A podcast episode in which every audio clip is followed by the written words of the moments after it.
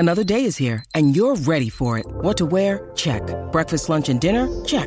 Planning for what's next and how to save for it? That's where Bank of America can help.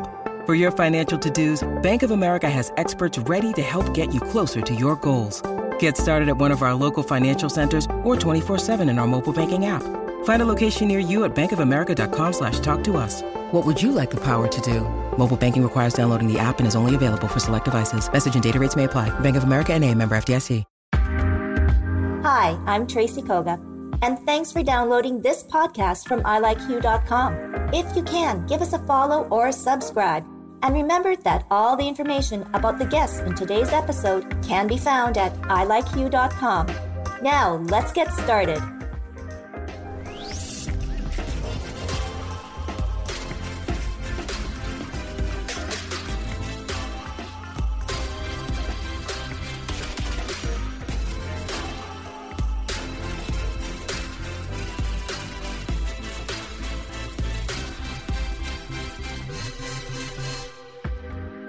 I'm Tracy Koga with something short and fun. This is a Hue Soundbite. Isha, it is so good to see you again in person. This has been, I think, probably a year you'll never forget, but here we are sitting in the beautiful Canadian Museum for Human Rights. And I guess my first question is, let's talk about the journey that you have been on since August of twenty twenty. Well, it's been a journey. It will continue to be a journey, but I have to say it's been pretty amazing.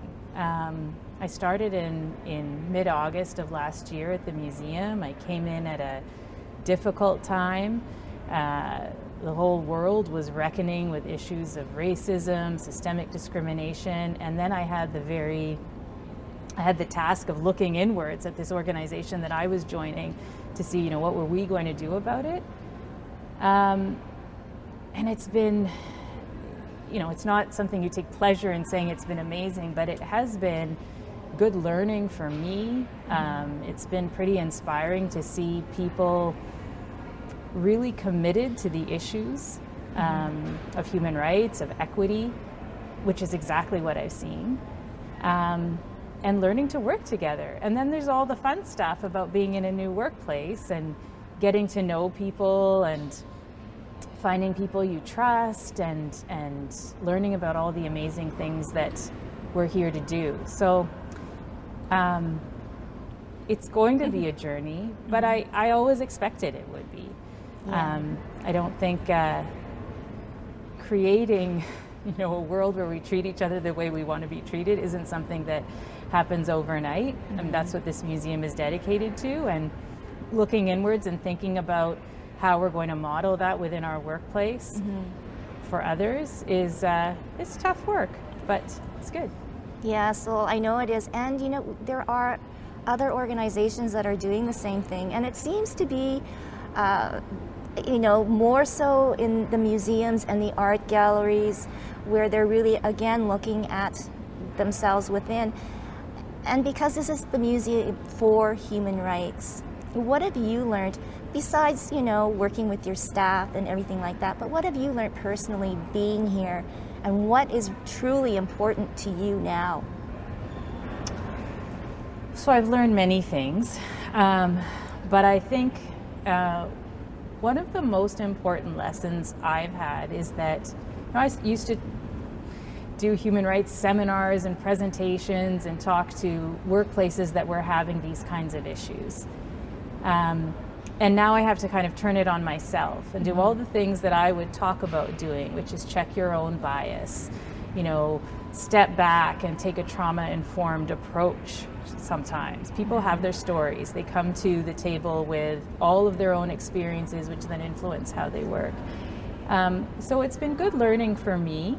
Um, I feel a real spotlight uh, on the museum, but in some ways on me. And I think I've, I've um, giving myself a bit of permission that I knew this, but I remind myself one person isn't going to to change a workplace. One person isn't going to Um, end racism. Are we going to end racism? I don't know, but we're going to work pretty hard towards it, right? Mm-hmm. And now you've got some new galleries open, and there are people coming in, and we did talk about this place is so cavernous. I mean, you could have two hundred fifty or five hundred, and it would still not be full.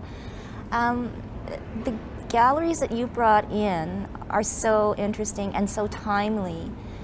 What was it in your mind to bring artism, artivism and the Witness Blanket at this particular time to the museum? I think um, if you look around, we're, we're at this point in time, and maybe the pandemic creates a pause for us. Mm-hmm. Maybe it amplifies inequities. Well, I know that it amplifies inequities that are already there. But I think um, society as a whole is really thinking about, who are we? Mm-hmm. Um, where did we come from? How did we get here? And why do we still have these systemic issues that we do in terms of discrimination and racism and oppression? So those two exhibits, um, they're pretty beautiful because they're really pure. They're about the power of art. They're about how art can move people. But what underlies them are stories of genocide and of um, people whose rights have been infringed and struggle and, and harm. Um, but there's this positive thread throughout, which is that you can do something about it, right? So the stories in artivism, they show how people, they stood up in these um, very difficult situations of, you know, mass atrocities, and they stood up. You know, they found it within themselves. You look at the Witness Blanket, which mm-hmm. tells the stories of Indian residential schools, and you know the the pieces, eight hundred pieces from across uh, that gathered from across the country from the sites of those schools and churches and, and government institutions. And what's the thread? I mean, the thread is resilience. Um, it's the power to move. Uh, move your own soul, but also someone else's. And I think at the end of the day, that's what underlies human rights, right? It's mm-hmm. it's that, those things about us that are the core of who we are as humans. And it, it's been pretty exciting to to bring them in now. And, and I know it's, it's not ideal times. People will come when it's mm-hmm. safe to do so. Um, and those that come, I know, feel safe. It's, big and safe. Lots of mm-hmm. things have been done to ensure that the exhibits themselves are um, were, were developed with safety in mind for the visitor. Um, but it's pretty incredible to see how people mm-hmm. react. Well, I, I think that is the main part, is that the museum creates emotions. And just thinking that here we are in Winnipeg, you're born and raised in Winnipeg. We have this national institution here. How can we get more people to understand? Because you had mentioned too, it's the stories that people tell, and we all have a story. And yet, there's so much darkness out there. Um, how would, what, what would you say I would to your say, neighbors? Yeah, I mean, it's, um, when I think about this place, and I think what attracted me to want to come and work at the museum, it's I saw this really immense potential to move people. Um, and I don't mean just make them sad. I mean, make them do something. Um, and I think we all want that. Mm-hmm. You need to be touched in order to be inspired. Um, and so I never thought I'd work at a museum, um, but I do. And what I can see is it's the power of human rights education. It's mm-hmm. how we, and how do we educate? How do we ensure that we don't do the things that we've done in the past? We do it by inspiring people to feel differently about other humans. Um, so, so, so that's that's what I see is probably the most powerful part of what we do here. And you do have a daughter, and in this day and age now, I mean, the power of, for women uh, to move forward, to dream, to be anything they want to be. And yet here we see so many oppressed all over the world. I, I'm, how would you explain it to your daughter, and, and what would be your wish for your daughter to move forward as, you know, you pass on your torch of wisdom for human rights? So, and I actually have three daughters. Oh, okay. Yeah. I only saw um, one. That yeah. One. So um, I say that because they're all different and they receive the information in different ways. Um, but I would. you know, what I've always said is I want them to be confident. Mm-hmm. I want them to go out into the world and, you know, do feel that they can do anything that they want to do.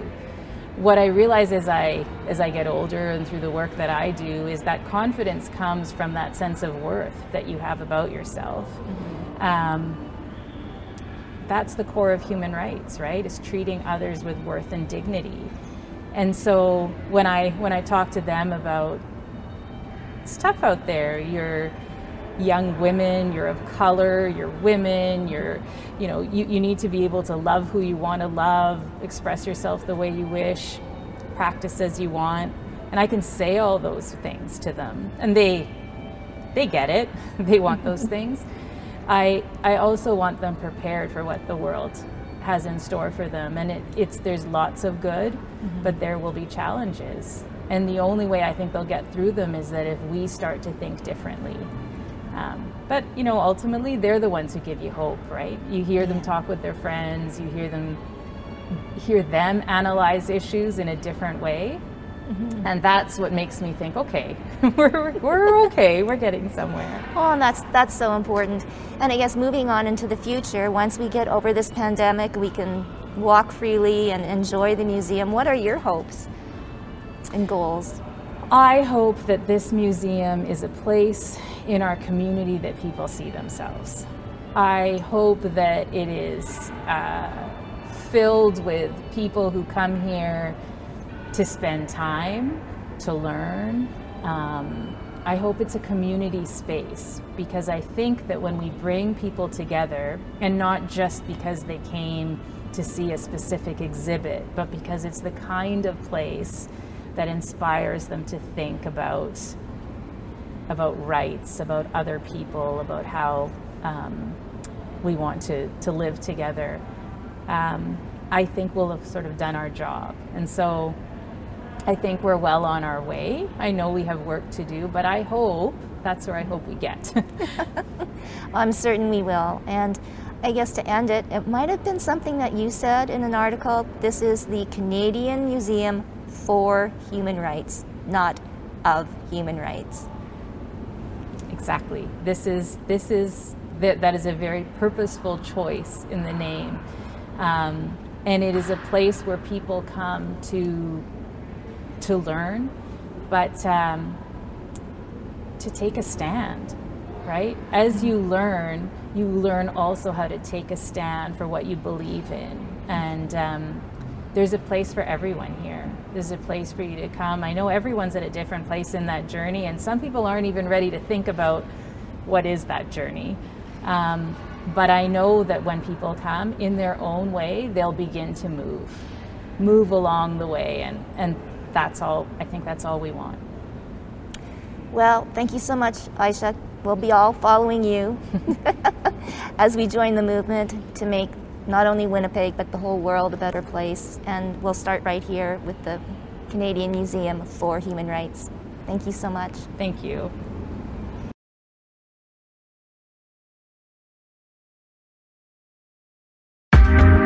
Thanks for listening. This has been a production of i like hue dot com.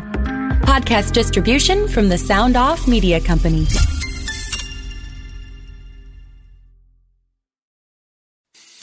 I'm Matt Cundall, host of the Sound Off Podcast, the show about podcast and broadcast.